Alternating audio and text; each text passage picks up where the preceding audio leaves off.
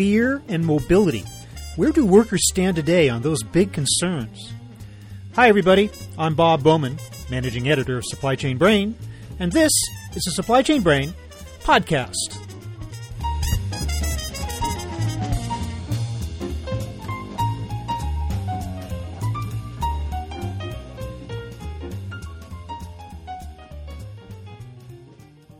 WorkforceLogiq recently undertook its first ever survey of worker sentiment about the economy and, consequently, views on job security. It's called the Employee Fear and Mobility Index, and for good reason. Those are the two elements that are most on workers' minds today whether they'll continue to have a job and how easily they can move to another one. Today I'm speaking with Jim Burke, CEO of WorkforceLogiq. He'll reveal the results of the index, which could signal problems up the road for the U.S. economy. For example, 57% of workers and 66% of contingent employees have a negative view of the economy and believe it will get worse over the next 12 to 24 months. They worry about wage levels and opportunities for promotion, not to mention the continued existence of their jobs. But 72% said they weren't likely to switch jobs in the next year. So let's put those numbers into context and get a sense of what they really mean in terms of forecasting future economic trends, including the possibility of recession. Here is my conversation with Jim Burke.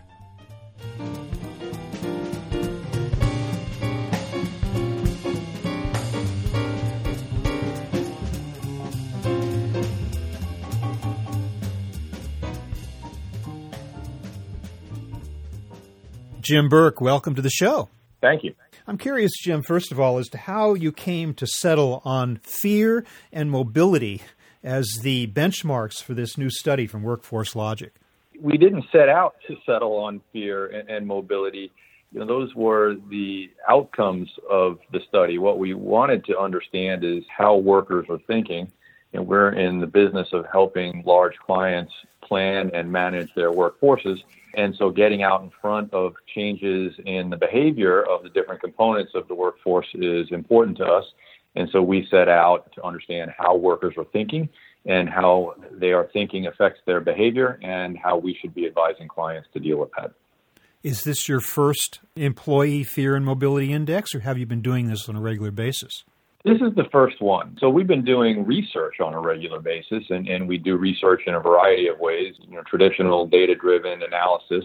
We work with tens of thousands of workers across 50 countries, and so that produces a lot of data that we can harness for insight. This is the first time we've gone out with a survey intentionally designed to understand how workers are feeling.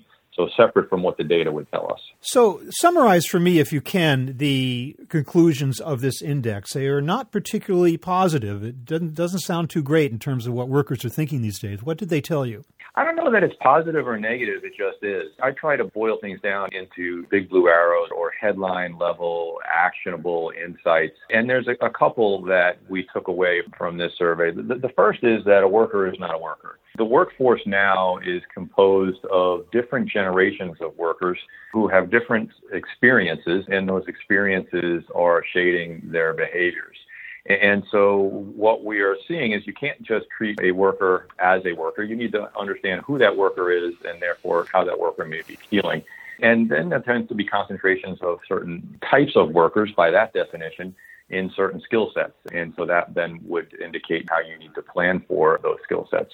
But takeaway number one is that w- within certain categories of workers, as I've defined the categories, there is concern about the near term economy, and that concern is manifesting itself in a desire for stability. So, whereas workers may have enjoyed flexibility of moving from job to job and felt very much in control of their destiny, there's some uncertainty there now that is causing them to rethink whether a better approach may be to stabilize within one company and ride out the near term economy. I don't think that's good or bad. It just is. It's almost candidly to some degree, it should be expected on an almost intuitive level. It just kind of makes sense.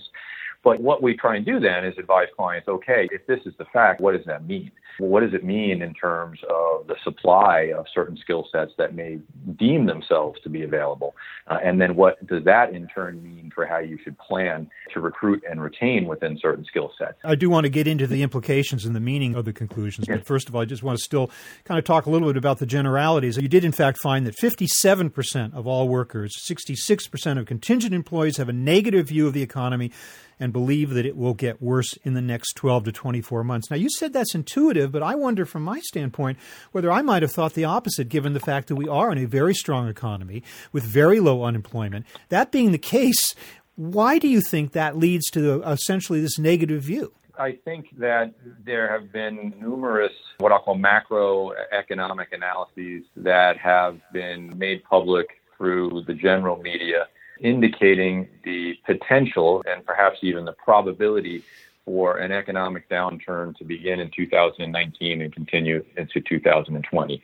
So I can tell you just outside of anything related to the survey, just from my own personal life. I read the Wall Street Journal every day. I work with a financial advisor. I'm assuming I'm, I'm not alone in either one of those behaviors. And there have been numerous, sometimes conflicting, but generally in agreement, numerous indicators that the economy is slowing. And so then the next question is, and this is where the debate begins, slowing how much? Slowing as in a near term recession or just slowing? And slowing globally, or will there be differences based on different countries or within different industries? And there's somewhat of a debate, and I think that debate is, is playing out in, in public forum, and I think workers are being exposed to that, and they're drawing conclusions from it. And I think this is where it gets down into being more intuitive, in my opinion that when in doubt, people tend to behave cautiously. And I think there's a lot of doubt out there right now. Yeah, you actually referred to kind of the seesaw nature of economic predictions. One day it's good, one day it's not. And I guess the default reaction of employees to that would be, well, uh, that uncertainty automatically translates into something negative or something to worry about, right? Yeah, and this is where the different workers may view things slightly differently. So I think the numbers would indicate that on balance, yes, that's what's happening. But then if you dig deeper into those numbers, we see that younger workers, newer entrants to the workforce, tend to be more optimistic, tend to be more confident. And that may be either just because that's how they feel or because that is due to a lack of having the experience of working through an economic downturn. Uh, but in either case, as I began our conversation, one of the important takeaways is that a worker is not a worker, that, that people do have different perceptions based on their experiences and their current positions in life, those perceptions are manifesting themselves in behavioral changes. But the cause of all that, getting back to your most direct question, is there's a lot of news out there. It is somewhat conflicting, but generally pointing towards an expectation of a slowing of the economy. Now, if we try to separate this out in terms of generational differences, I wonder if it is the case. It just seems to be the impression that the younger workers, the millennials and the like, tend to stay in jobs for shorter amounts of time anyway versus their Gen X and boomer elders, I guess if you want to call it that. If that's the case, then I would wonder if job security is even as much of an issue to them. I don't think job security is an issue to them. I think that that pales in relationship to control. The newer entrants to the workforce, the, the millennial, if you will, tend to place a high degree of importance on the satisfaction derived from work, certainly the income, of course, but control over their own destiny is very, very important.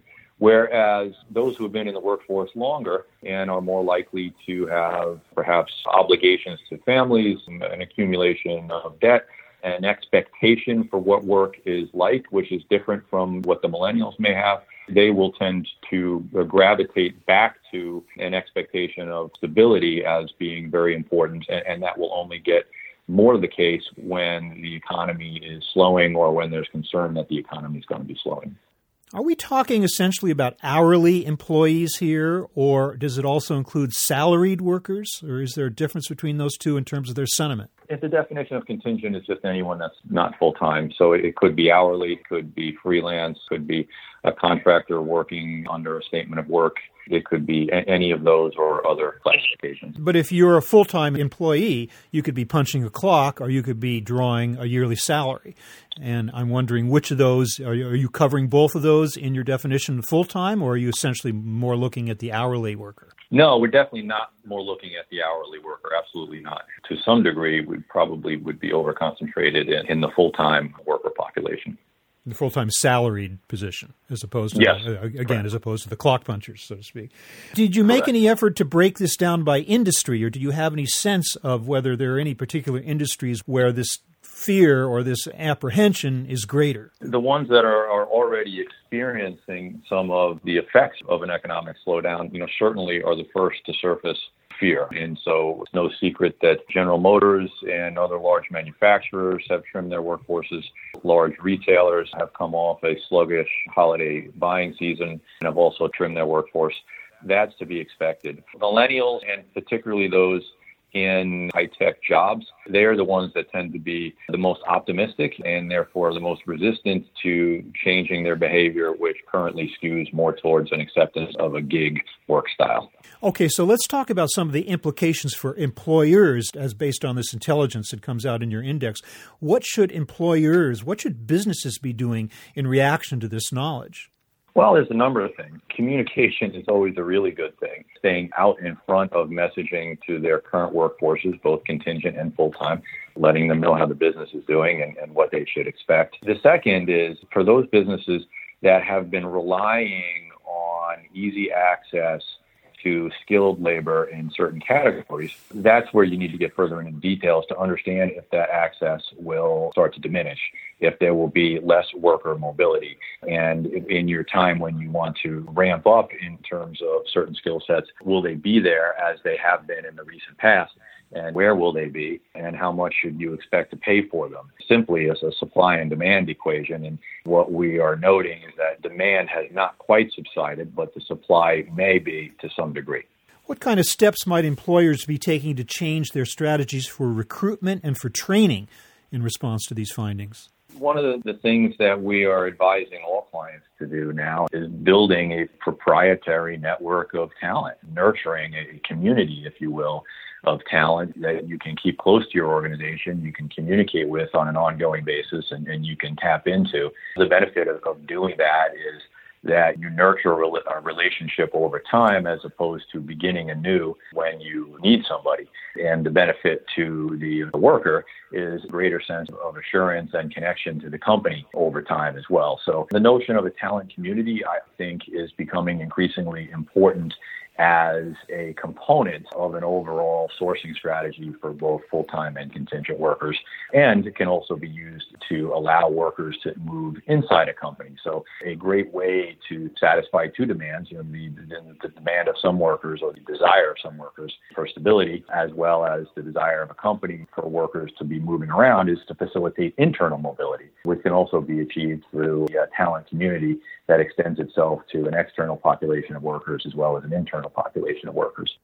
When there is less mobility in the workforce, what impact does that have on wages? I would have thought it would have a downward pressure on them because there's less people out there competing for jobs. Is that true or not? Well, it depends on the demand. It is always a reflection of not just the supply, but also the demand. So if workers are less willing to take on the risk, if you will, of a new job, but there still actually is low unemployment and a high demand, then you're going to have to pay them more to get them to take on the risk to move. It is not just a measure of the supply, it is a measure of the supply and the demand. Now, this is essentially a snapshot of how workers are feeling right now, but I'm wondering if some of the conclusions of the index indicate to you that this might suggest or signal some long range, if not permanent, changing trends in employment. Do you think that might be the case? No, I don't. And I say that confidently. You can envision this almost as a stock chart, if you will, that is moving up and to the right, but not, of course, in a straight line. Some upward endowment movements, but overall up and to the right. I think that we are seeing a trend towards contingent labor being a higher percentage of the total labor force. I don't see that changing. And the reason is because we have a generation of workers who is far more comfortable with that than previous generations. And as the workforce continues to age, the younger generations will become a greater and greater percentage of the workforce as well. And so there's going to be continuing an expectation of workers for mobility and control that prior generations haven't had. And then on the behalf of businesses, of course, there's, there's great operating efficiencies in terms of just in time talent, if you will, but you know, not being over or understaffed. So I think the movement towards mobility and the movement towards contingent is going to stay. But again, the supply and demand may be in or out of balance at any given time based on the economy or other factors. How do you factor in the impact of automation? I would imagine that's one trend that could be signaling some permanent changes in the workforce. Does that affect worker sentiment? Does that affect how employers should be reacting to worker sentiment? That's a great question. I don't know that it affects worker sentiment broadly, but it certainly does within certain industries. I remind people all the time there used to be an occupation called elevator operator. Obviously, that doesn't exist anymore, but it, it didn't permanently displace all the people that had been operating in elevators. It didn't create a permanent surge in unemployment or displacement. What it requires, however, is the ability of workers to be retrained and replanted. So, as things that are currently manual get automated, that simply produces new jobs to manage the automation. And so it's incumbent on not only the worker, but also the employer to provide opportunities for those workers to be retrained. In some industries, it's harder than it is in others. If a plant closes for a large auto manufacturer, you know, that certainly creates an imbalance of supply at that point within a certain market. But over time, those workers and future generations of workers will simply be retrained to do new tasks.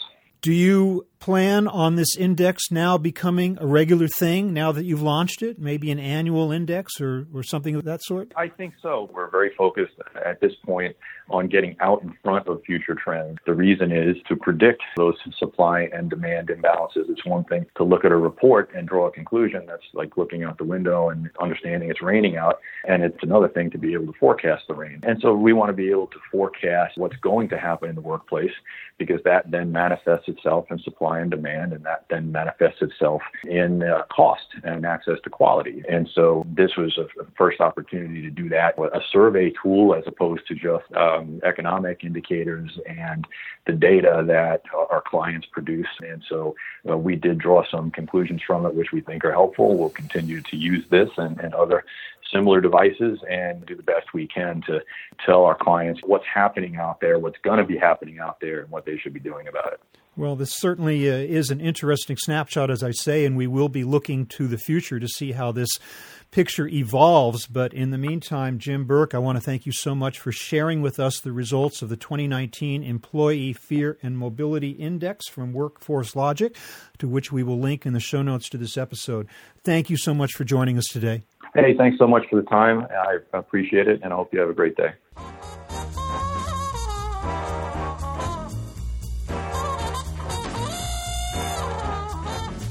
Was my conversation with Jim Burke of WorkforceLogiq, talking about workers' concerns about their jobs and the U.S. economy.